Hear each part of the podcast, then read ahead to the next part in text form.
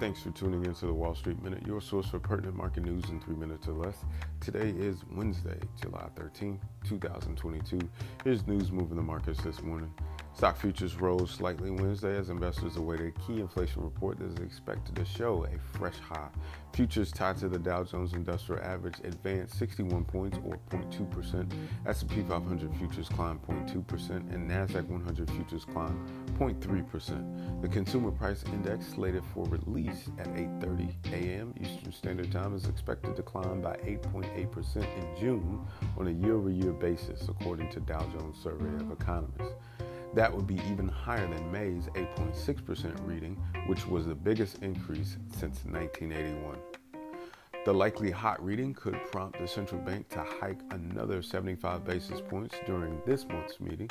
Last month, the Fed Reserve raised its benchmark interest rate three quarters of a percentage point to a range of 1.5 to 1.75%, in the most aggressive hike since 1994. Meanwhile, investors will monitor second quarter corporate earnings as major banks are set to report this week. JP Morgan and Morgan Stanley are slated to post results Thursday before the bell. Delta Airlines, meanwhile, reports before the bell on Wednesday.